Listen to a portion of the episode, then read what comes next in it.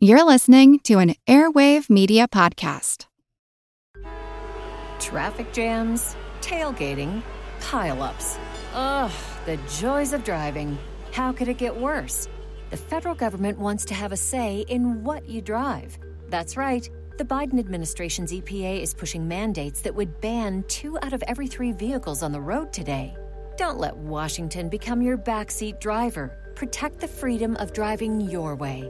Visit EnergyCitizens.org. Paid for by the American Petroleum Institute.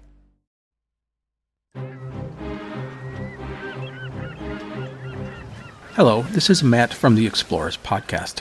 I want to invite you to join me on the voyages and journeys of the most famous explorers in the history of the world. These are the thrilling and captivating stories of Magellan, Shackleton, Lewis and Clark, and so many other famous and not so famous adventurers from throughout history. Go to explorerspodcast.com or just look us up on your podcast app. That's the Explorers Podcast.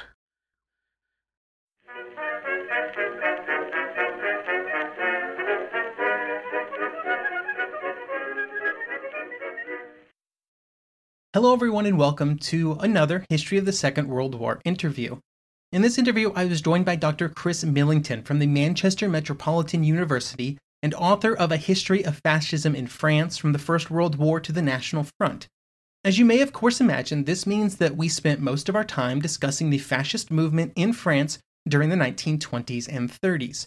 We talked about what it was, how popular it was, and if it ever came close to attaining power. We also discussed at some length the fact that labeling the French radical right wing political groups fascist is a somewhat controversial move. That is not a totally unknown phenomenon in other nations as well, both from the interwar periods and in the decades since. I thought I would use this opportunity to discuss fascism in two other nations before we jump into the interview. As with every other conversation revolving around trying to apply the label of fascist to any group, we have to contend with the problem of fascism's amorphous definition. Some of these groups make it very easy to know that they were in fact fascist, um, because they would label themselves as fascist, uh, like the British Union of Fascists. But in other cases, there is far more debate about how fascist, authoritarian, or just conservative many groups were around Europe and the world. I will focus on just two examples fascism in Britain in the form of the previously mentioned British Union of Fascists, and fascism in Austria, which is a topic that is, at times, as hotly debated as in France. For all of these cases, one thing that should be remembered is that fascism during the 1920s and 30s was not viewed as it would be after the war began in 1939. After the start of the war, fascism in all of its forms would be seen as the great enemy by many Western nations. But up to the mid 1930s, it was seen as just another political movement. It was generally seen as being on the far right of the political spectrum and perhaps a bit too violent in both its rhetoric and actions, but it was often still just another political movement within the wider collection of groups. This led the political leaders of places like Britain and France to believe that the shift to fascism in, for example, Italy under Mussolini was actually an improvement. And there were many people who believed that Hitler coming to power in 1933 was a similarly positive development. At the very least, they believed that it was far preferable to communism. The placement of fascism among the accepted political ideologies is critical to understanding why there were well developed and well supported fascist movements in places like Britain, Austria, and France. The British Union of Fascists, or BUF, was founded in 1932 by Oswald Mosley. In 1934, it would have 50,000 members, thanks at least partially to the positive support given to the group by the Daily Mail and its owner, Lord Rothermere. The politics of the BUF was a mix of British nationalism with a strong foundation in intense anti Semitism. This would be made official party policy in 1934, with this anti Semitic part of the party platform having not been included publicly before that out of concerns that it would prevent some from supporting the group. Daniel Tilles in Political Violence and Democracy in Western Europe, 1918 to 1940, would have this to say about Mosley and his anti Semitism. Quote, Mosley, in order to portray his anti Semitism as a necessary and rational policy, required evidence of Jewish opposition to his party. To encourage this, he employed anti Jewish language in brief spurts, with the aim of inciting a response from Jews before subsequently suppressing such rhetoric to allow his renunciations of anti Semitism to remain plausible. Unlike the most influential French fascist groups, the BUF was involved in electoral politics and actively sought to increase their power by winning elections. As with any other fascist groups, uh, violence was an important piece of the party's actions, although they would claim that they only engaged in it reluctantly. While it would make this claim, the presence of violence within its rhetoric and at party events increased over time. The cycle seen in other nations would repeat in Britain, with anti fascist protests clashing with fascist groups during party rallies and meetings, which were protected by militant party members. There were dedicated groups of members that were trained to subdue and remove protesters from these events. Also mirroring other nations, the BUF made a concerted effort to avoid fighting with the police, which would have forfeited the overall positive view that the BUF enjoyed among those policemen. This support would eventually result in the Battle of Cable Street, a clash between anti fascist demonstrators, including prominent British communist leaders, and the police who were attempting to protect a fascist march through the East End of London in 1936. The fighting that would very rapidly ensue would result in the injury of almost 200 people. The BUF demonstrators would eventually retreat from the area, and immediately after the event, the group would actually see a boost in public support. But in the long run, the entire ordeal would be a disaster. The violence of the event uh, resulted in the creation of the Public Order Act of 1936, which put restrictions on the actions of groups that were deemed to be harmful to public order. The three major components of the act were the banning of uniforms for political organizations, which directly attacked the black shirt uniforms that had been a hallmark of the BUF. The second part of the act mandated that public processions and demonstrations had to be cleared with local law enforcement. The final major concern of the Act would be encapsulated in Section 5, with some very broad language. Quote, any person who in any public place or at any public meeting uses threatening, abusive, or insulting words or behaviors with the intent to provoke a breach of the peace, or whereby a breach of the peace is likely to be occasioned, shall be guilty of an offense. End quote the BUF would continue to exist under the new restrictions, and there would be a very brief positive side effect of the new restrictions, with the reduction in overall violence surrounding the group, making it more palatable to more people. However, it was never able to regain its former numbers, and it would begin a slow and steady slide into irrelevance, which would be finalized by the start of the war. When the war started, the party continued to push for Britain to exit the war, but it also supported their members joining the military to defend the nation. Then in June 1940, the party would be outlawed entirely, with the offices and newspapers ran by the party being shut down and almost 750 members arrested. Another nation that often gets mentioned in the conversations around fascism in Europe is Austria. The divisive point around Austrian politics is whether or not the government under Dollfuss and Schuschnigg should be considered fascist or not. As always, it comes back to the flimsy definition of fascism, in the mid 1930s, there were certainly many changes among the right wing of Austrian politics. The Dollfuss regime would be without a doubt authoritarian, taking over complete control of the government and proroguing parliament by emergency decree in March 1933. The question becomes whether or not they were just authoritarian or if they should be classified as fascist. Those who support the idea that Dollfuss and his government were not fascist claim that it was rooted in a traditional conservative viewpoint, it was supported by the church, and it only took on some fascist tendencies to combat the actual Austrian fascists.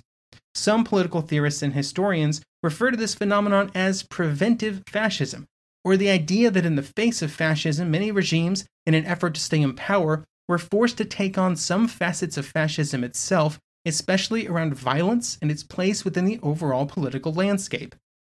Dollfuss would also claim that all of these efforts were essential to prevent Austria from falling into the hands of the Social Democrats and the Communists. To do both of these things, Dollfuss would outlaw many political groups and would create a kind of super party known as the Fatherland Front, and he would work closely with the Heimwehr, a paramilitary group. In the end, all of these activities firmly placed Dollfuss and Schuschnigg and the regime they created into fascism, in a structure very similar to what had been seen in Italy. We covered events in Austria in greater detail back in the Anschluss episodes, but I wanted to provide a reminder here. For now, let's start this interview with Dr. Chris Millington. Traffic jams, tailgating, pileups. Ugh, the joys of driving. How could it get worse? The federal government wants to have a say in what you drive. That's right. The Biden administration's EPA is pushing mandates that would ban two out of every three vehicles on the road today. Don't let Washington become your backseat driver. Protect the freedom of driving your way. Visit EnergyCitizens.org. Paid for by the American Petroleum Institute. Want to learn how you can make smarter decisions with your money? Well, I've got the podcast for you. I'm Sean Pyles, and I host NerdWallet's Smart Money Podcast. On our show, we help listeners like you make the most of your finances – I sit down with NerdWallet's team of nerds, personal finance experts in credit cards, banking, investing, and more. We answer your real-world money questions and break down the latest personal finance news. The nerds will give you the clarity you need by cutting through the clutter and misinformation in today's world of personal finance. We don't promote get rich quick schemes or hype unrealistic side hustles. Instead, we offer practical knowledge that you can apply in your everyday life. You'll learn about strategies to help you build your wealth, invest wisely, shop for financial products, and plan for major life events. And you'll walk away with the confidence you need to ensure that your money is always working as hard as you are. So turn to the nerds to answer your real world money questions and get insights that can help you make the smartest financial decisions for your life. Listen to NerdWallet's Smart Money Podcast wherever you get your podcasts.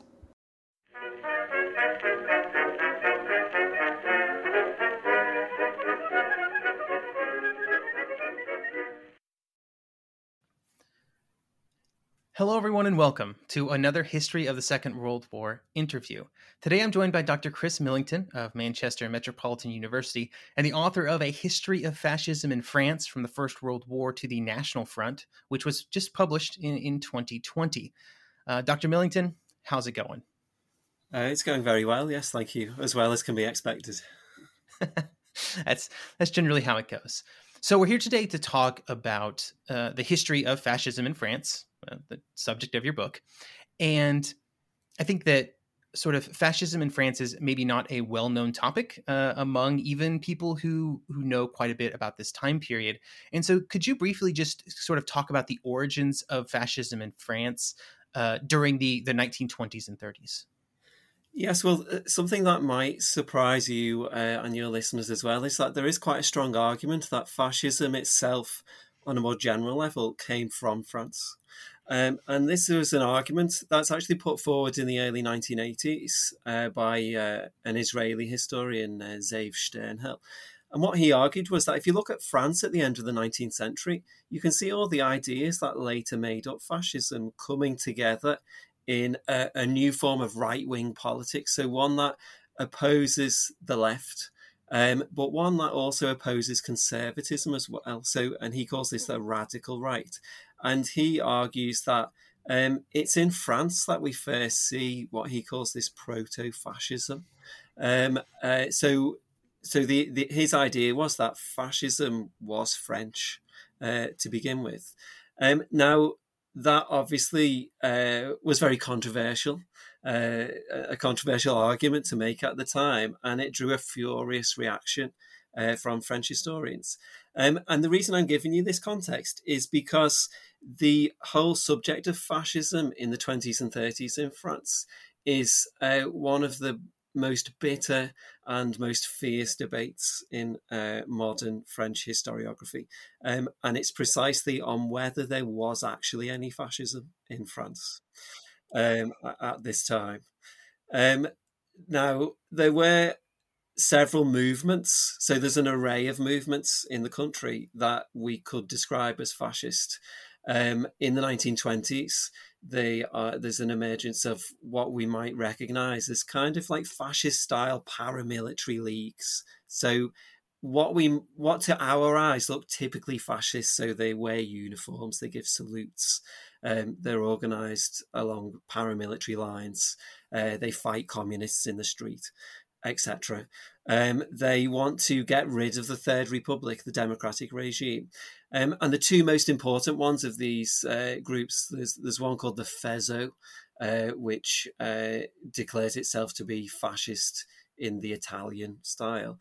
And there is one called uh, the Jeunesse Patriote, um, which uh, is is also uh, intending to get rid of the republic, um, but it doesn't necessarily say that it, it is fascist.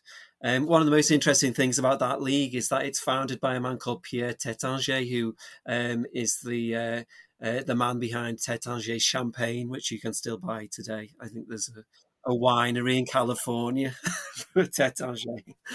Um, so they're the main movements of the 1920s. Um, the following decade is when you see a huge growth of these extreme right wing leagues. So they're, they're called leagues because they don't take part in democratic elections or politics, they don't put candidates up. Um, and the most important of these leagues in the 1930s is called the Feu, um, which is led by a man called uh, Lieutenant Colonel uh, Francois de la Rocque. Um, and uh, de la Rocque also wants to get rid of the Republic and replace it with an authoritarian regime. Now, the reason his group is so significant is because by 1939 it has about 1 million members. Um, that makes it larger than the Nazi Party was before Hitler came to power. Um, and it also makes it the largest political movement in French history. Um, now, the problem is, and we can discuss this further is that was it fascist or not? Um, and uh, that it's at the centre of the debate about the existence of French fascism. Was the largest political movement in French history actually a fascist movement? That, I guess that probably ties into the kind of fluid nature of fascism and why it's so difficult to answer. You know, what is fascism uh, as well.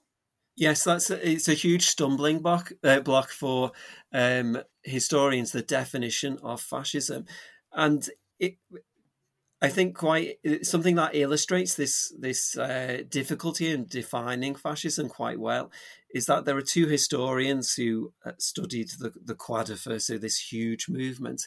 Um, they both argue that fascism is conservative um, uh, or, or sorry, they both argue that the Feu is conservative. Um, but because they define fascism differently, one of them argues that fascism is just an extreme form of conservatism. So the de Feu is fascist. The other argues that no, fascism has got nothing to do with conservatism, and the de Feu is conservative. Therefore, it's not fascist. So, so it, the, this, as I say, it's a huge stumbling block the definition of fascism, how to define it. And actually, uh, what I do in my book on the subject is that I avoid a definition of fascism because it has caused such problems in this field. And what I uh, tend to do in the book is, well, I look at, well, what did these movements at the time think fascism was? Uh, did they understand it? Um, in the same way that we do. Because as a historian, should I be going back into the past and saying, well, you're a fascist, you're not a fascist? Where, where does that really get us? So, so when you say that, so, you know, how did the this French fascist movement view these other fascist movements that were kind of building up around Europe? You mentioned the the Italian one earlier. Yes, well, the uh, one of the things that unites uh, a lot of these extreme right wing movements in France is that they all say that they are not fascist. Um, partly this is because uh, they want to avoid repression from the government, um, and uh, they want to combat attacks from the anti-fascist left by saying that we we it is not our intention to get rid of the republic. Um, we are more harmless than, than you're than you're painting us. Um, but I think one of the things that is very difficult for us to understand is that in the 1920s and 30s, people didn't really know what fascism was. It was a brand new political movement. Um, it seemed to be a, a brand new form of politics. So this violent paramilitarism, and it was it was a real struggle for the French to understand well, what is fascism?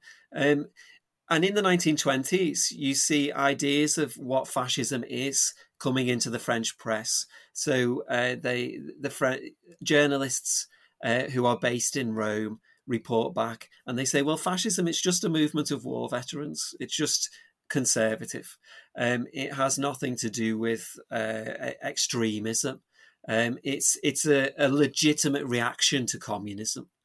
Um, and so there is this effort to understand well what is it and one of the key things that the french movements argue is that fascism is italian and it is suited to the italian mentality and therefore we are french we can't be fascist um, it's not suitable for france um, it won't work here um, and we are and this is important to remember about all fascists we are ultra nationalists we are not going to say well we're just copying the foreigners um, so we are French. We are not fascist. Um, and what is fascism anyway? So you mentioned that these groups sort of saw themselves as distinctly French. So can you talk a little bit about sort of their their beliefs and their platforms um, that they were sort of uh, talking about at this point? Yes, so uh, all of them want to uh, replace the Third Republic with some form of authoritarian regime. Now, uh, given what I've said, um, whether they say it's fascist or not uh, depends on the group. So, the the Faisceau of the 1920s argues that it wants to replace the Republic with, with what it calls a combatant state, um, which sounds very fascist uh, to, compared with Italy and, and Germany um, and they actually do claim that they are they are fascist. Um, but its leader, uh, a man called Georges Valois, he thinks that fascism uh, is a revolutionary doctrine. So he's quite interested in the left wing side of fascism. Um, the other groups, like the Jeunesse Patriote, uh, wants to also to get rid of the republic, but it says it wants a more authoritarian regime um, without it being fully fascist. And I think the, the de feu of the 1930s is probably the most interesting because uh, its leader, Lieutenant Colonel uh, de, de, la Rocque, um, he, he actually says that he is loyal to the Third Republic, but he frames it in a very ambiguous way. So he says, I'm loyal to the Constitution as it stands today. Um, leaving room for, in my opinion, the, his entry into uh, government to then rewrite the constitution. Um, now he also says that he wants this authoritarian republic with uh, led by a group of um, hand-picked like notables and experts and uh, people who are uh, seen as 100% French. And uh, some historians argue, well, that that just anticipates the Fifth Republic in France, so the modern regime in, in France today, which is a presidential regime in which the president has a lot of power to appoint the government. Um, however, my from my point of view, La Rocque also says, "Oh, and yes, we will crush the communists. Uh, we will end parliamentary uh, or, or electoral competition." And so that's less well, that's nothing like today. Um, so, so La Rocque um, is very ambiguous uh, in in his platform, um, and uh, he, he, frames it as well. I am a Republican, but again, in, in the way that we have to define fascism, people had different understandings about what the republic meant as well and it didn't necessarily mean the third republic which they all rejected as this rotten uh, decadent regime much like the parties in Weimar Germany, the extremist parties, reject the Weimar Republic. Interesting, and so and so beyond just their views on the Third Republic, uh, one of the features of other fascist movements, um, especially you know the two most notable ones, Italy and Germany, is is a militarism that is uh, based on the idea that a strong military will let them sort of reassert themselves in the global political scheme. Um, is that something that the French the French were in a very different position, you know, because a lot Italian and, and, Germany those views were rooted in the aftermath of the First World War, but France was in a very different position. Like, was there something similar happening in these French parties? Uh, yeah, that's that's a really good point. So France is uh, probably the biggest difference between France and the other countries that fall to fascism is that France is uh, satisfied, I suppose we could say, in 1918 uh, with the victory. Uh, France is a victorious nation, and um, as we know, this uh, this context in Germany of the stab in the back myth, and in Italy of this mutilated victory, uh, provides the the a lot of the context and the groundwork, or lays the ground for for fascism. Um, now that is, of course. Um, different in France, but I I don't think we can say that that immunizes the French uh, from fascism because you still have the development of this extreme right wing. Uh, move, these extreme right wing movements, and what we see in France is that dissatisfaction with the the victory and or the way the the governments um, are unfolding in the twenties. Uh, mirrors the way the extreme right feels in Italy and Germany. So there's a lot of dissatisfaction, particularly with left wing governments in the 20s, about uh, selling the victory off or, or selling out France, uh, particularly when the French make uh, approaches to, or friendly approaches to Germany again in the mid 1920s. And we also have a huge veterans movement in France. So 3 million French men belong to a veterans association. There are lots of veterans associations. And the one thing that unites these veterans associations is that they are all anti parliamentarian because they think that the veteran is better suited to running the country than democratically elected politicians who they argue represent narrow interest groups and are only concerned about their own career. So, although we have this very different outcome for the First World War in France, we still have the idea that the war is somehow, uh, or there is some something unsatisfactory about the victory, and we still have a large proportion of veterans who uh, who spread these very authoritarian ideas throughout society by saying that the the republic is no good no good anymore. We need uh, a new government um, to to put things right in the name of France. And Uh, you know, a, a, lot of these movements were, were rooted in, in, an anti-leftism, anti-communism, anti anti-socialism, and, and, and things of those nature. In France, those sort of leftist movements were quite popular, quite powerful. And did that sort of so I guess the question I'm getting at here is, you know, in these other countries, you have these fascist movements that that eventually rise to power, but in France, it, that never happens. Even though the leftists in France are much more powerful now, is is it because there's so much more support for the left in France, or was there some other reason that that maybe things did not go as far in France towards the the fascist direction, at least before the start of the war? Um, yeah, I think there's two reasons why we could say, although I don't like to say fascism failed in France because there, there are hundreds of thousands of French who join these movements, but it did fail to come to power. Um, we, with regard to the left in France, um, I don't know if it's more popular than in, say, Germany or, or, Italy. But the French left learns the lessons of what happens in Germany and Italy. So uh, by 1934, the French left, the communist and the, the socialist parties, they see what Mussolini has done 10 years ago in, in Italy, and they see what Hitler has just done in Germany. Um, and they uh, it begins as a grassroots movement where individuals within the party start working together in uh, what they call anti fascist committees. Um, and then in mid 1934, Stalin in Moscow orders the Communist Party to start forming a popular front with the Socialist Party against fascism. And, and so this the left unites in France in a way that it doesn't unite in the other countries. Um, and uh, this Popular Front coalition, it, it, it is it's an electoral coalition, but it also fights in the streets with fascists. It organises large uh, counter demonstrations to fascist parades and meetings. And in June 1936, the Popular Front wins the general election. And one of the first things it does is it bans the paramilitary league, so it outlaws the Croix-de-Feu.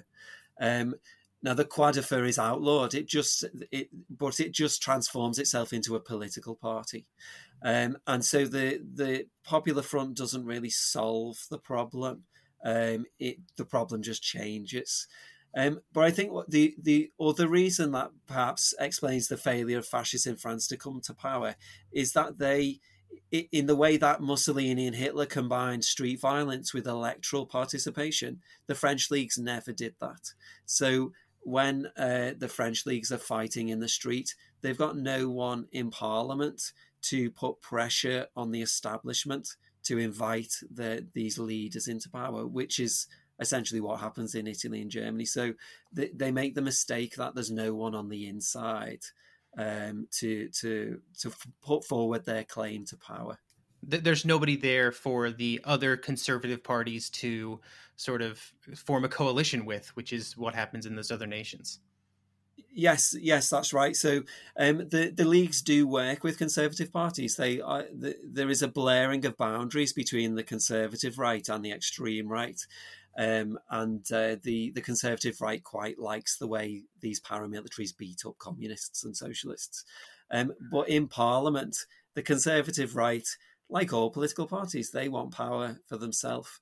Um, so uh, there is no one, there is no large kind of cohort, cohort of fascist members of parliament or deputies, like in, in Nazi Germany or in Germany before the Nazis take power. There's hundreds of Nazi MPs. There's nothing like that uh, in, in, France. Just conservative MPs who think, yes, we quite like the leagues, but you you stay get, stay in your box, stay in the street. So, so was the the decision to kind of stay out of politics? Uh, was that uh, something from the early days of sort of the French radical right or fascism? Like, was that a topic that was revisited? Was that divisive? Uh, that kind of decision?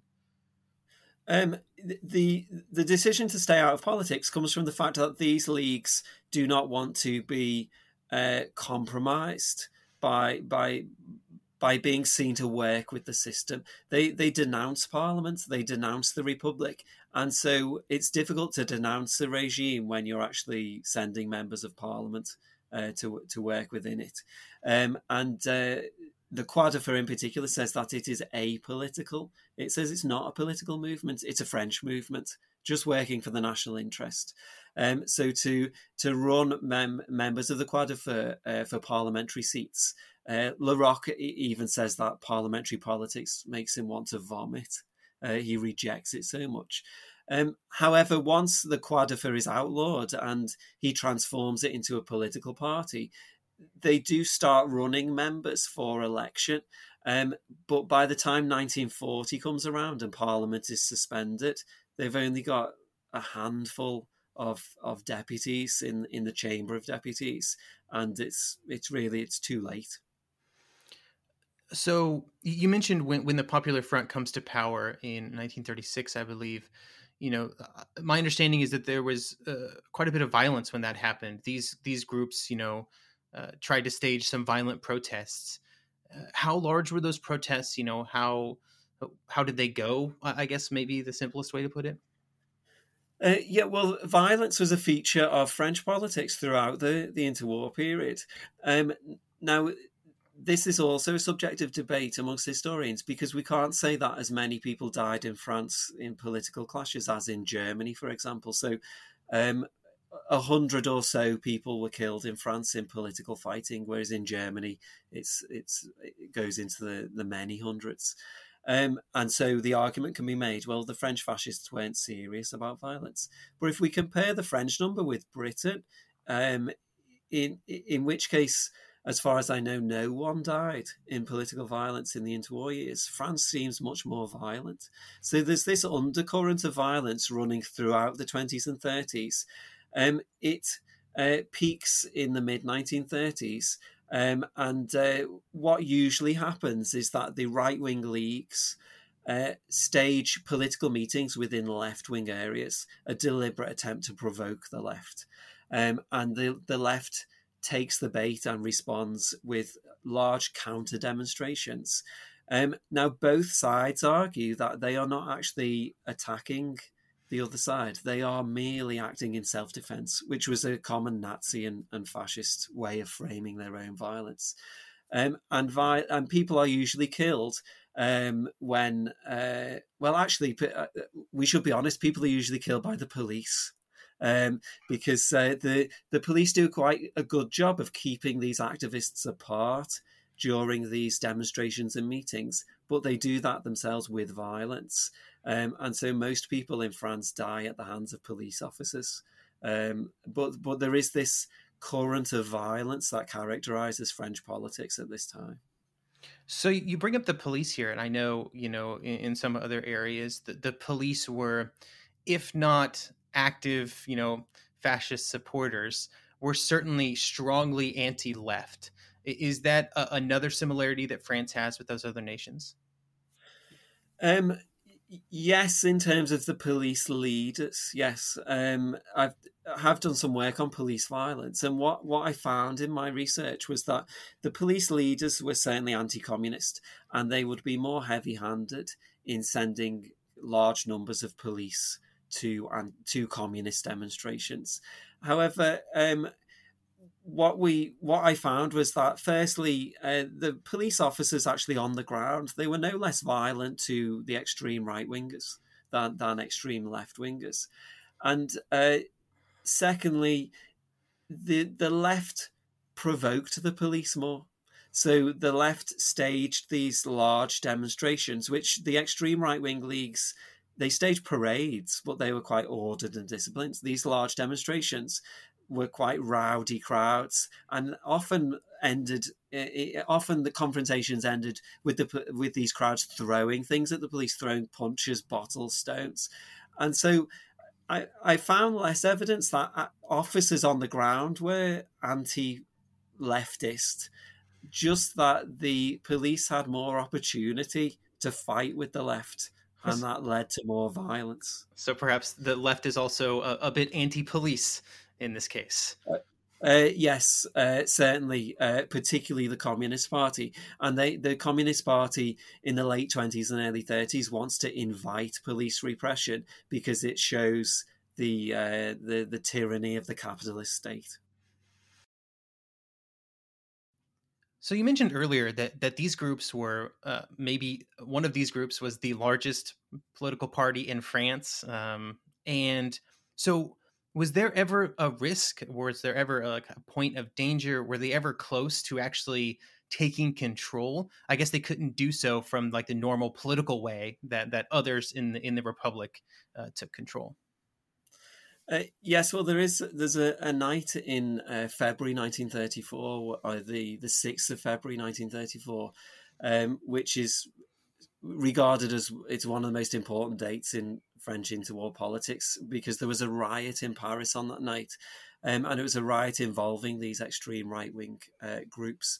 Um, they had gathered to protest against the left wing government, um, and it resulted in the groups uh, fighting with police in the centre of Paris, just over the river from uh, the French Parliament building, and trying to get into the Parliament building to then do who knows what lynch members of parliament or install their own their, their own fascist regime.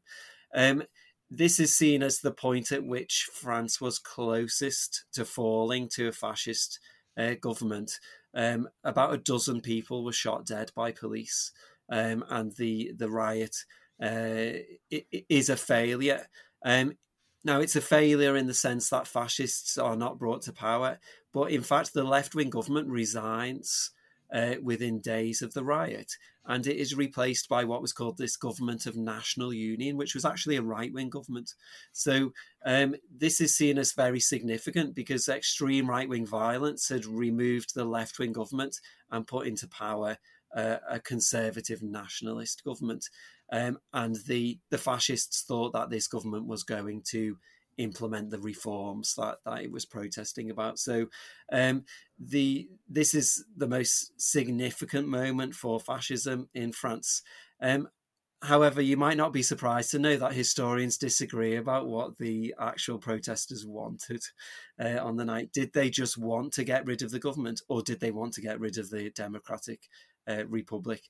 And it depends on which side of the debate you fall uh, which uh, which interpretation you read into the sixth of February, nineteen thirty four. Yeah, that's what I was going to ask. Is you know what were the intentions of this? Was it just a, a protest that that kind of got out of control, or was it a, a, targeted movement to, you know, either topple the government that was in place at the time or the sort of governmental system? Yeah, well, the, the the the leagues that take part do make statements about their intentions before they gather in Paris, but they use once again very ambiguous language. So they say we're going to clean out Parliament, uh, we're going to clean out the republic. We're going to install men who uh, better embody the national interest. Um, now, after the the riot, there is a government investigation, um, which these uh, French groups they they want to avoid prosecution. So they argue, well, we never intended anything by it. It was just uh, just meant to uh, remove the prime minister who we didn't like. Um, we we support the republic. Um, so uh, I, I, think perhaps one of the the problems for historians of fascism in France is the very ambiguity uh, that these groups, or with with which these groups express their own politics. And I guess in situations like that, where um, maybe they failed, maybe they succeeded, I assume their messaging would fit whatever happened. So it looked like they achieved their objectives, uh, you know, whatever ended up happening. Yes, um, yes, that's right. And um, Colonel de la Rocque himself um, does not participate in the riot. The Feu does not participate. And so after the riot, he is able to say, well, we were not part of this. We are a disciplined group. Um, we we could have taken part, and and he says I could have swept away the republic if I'd wanted to, but I didn't want to. Um, and uh, but but the significant thing about that is is that it's after this riot that the Feu grows and grows and grows. So conservatives are quite impressed with this um, with his non-participation on February 1934, whereas the extremists in his movement are impressed by the fact that he says that he had the Republic at at his mercy. Um, so uh, he's a very shrewd politician in that sense. I guess being able to say that all I got to do is chat with my buddies and any leftist government is going down is uh, pretty pretty powerful advertising uh, for your group. Yes, especially when you combine it with a paramilitary organization. So, uh, looking looking past, you know, the, the Popular Front coming to power, as we move into the last years of peace and we move into the the start of the war. What is kind of the French right's uh, reaction to to the to the start of the war? I guess. Um, well, the, as I said previously, these the French fascists are ultra nationalists. So um, I, I, think, it, given that we know that France was defeated uh, in 1940, we might be tempted to think, oh well, the these people acted as maybe a fifth column or uh, agents working to undermine France from within. However, that was not the case. So, one of the uh, the leaders of a, a fascist party, uh, the the Parti Populaire Français, uh, his name was Jacques Doriot. He actually fought very bravely in the Battle of France, even though he was very sympathetic to Nazism, um, because at the end of the day, it's about defending his his homeland. Um, certainly after the defeat, the French left argued that the the campaign had been undone by these people acting from within. Um, but the uh, the French extreme right, although they maybe flirt with the Nazis um, and uh, look admiringly at what Hitler has done to the communists in in Germany. They by no means want to be governed by Germany. Germany is the old enemy, and so by 1938, 1939, they've they we can say they've woken up to the threat of Nazism like the rest of France, um, and uh, but if anything, they blame the Republic for being weak uh, in the face of Hitler. So it's they oppose Hitler, but it's another stick with which to beat the democratic regime. Interesting, interesting. Um, so you mentioned we kind of started this off with with a conversation about how whether or not people actually like putting the the term fascism on these groups and sort of their place in in French history. So as we look at how how these groups have been portrayed, you know, do do you see sort of the label being placed upon them as fascist, as something else, sort of changing over the years. You know, in the post-war years, I'm sure there was something of a visceral act, sort of visceral reaction against fascism and not wanting that to be a part of French history, maybe. Um, but but is that changing? You know, recently as as as we get further away. Um, yes, there, there, there's this desire to move uh, away from, or to move these groups away from the fascist label in the immediate post war years, because the French don't want to be associated with Hitler uh, and Nazism. And that's why, when in the early 1980s, the argument is made well, maybe fascism came from France, there is outrage because the French think that they are being blamed for Hitler and the Holocaust and, and all the things that went with it. Um, the, the, the debate amongst historians about which groups were fascist and which were not fascist is still raging. Um, and uh, it's resulted in kind of as much as historians can insult each other uh, in in writing, there has been have been insults flying both ways. Um, in, in, my experience, that that manifests as mentioning work in introductions and then talking about all the things wrong with it uh, before they make their own arguments later on. Yes, it's. I think it's much worse than that. Actually, we. Um, so uh, because I am, uh, I'm outside of French academia. Um, I am uh, regarded by some French historians as an Anglo-Saxon historian, and uh, the they make the argument that Anglo-Saxon historians they're not actually proper historians. They don't use archives. Uh, they the archives that they do use they deform the sources they lie they leave things out etc so it's much kind of more explicit wow. than, okay yeah they're, they're going for it. Yes yeah um but yeah I, well they must assume the stakes are so high uh, that that that excuses this behaviour.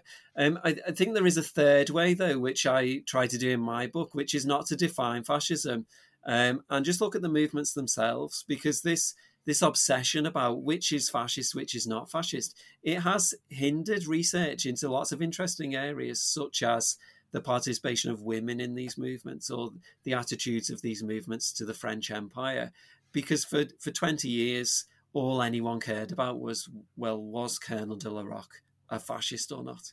Um, so there is a third way beginning to develop uh, amongst a, a, newer generation of historians, but there is still uh, a lot of animosity on both sides, uh, centering on this traditional and, and well entrenched debate about what is fascism and, and who was a fascist.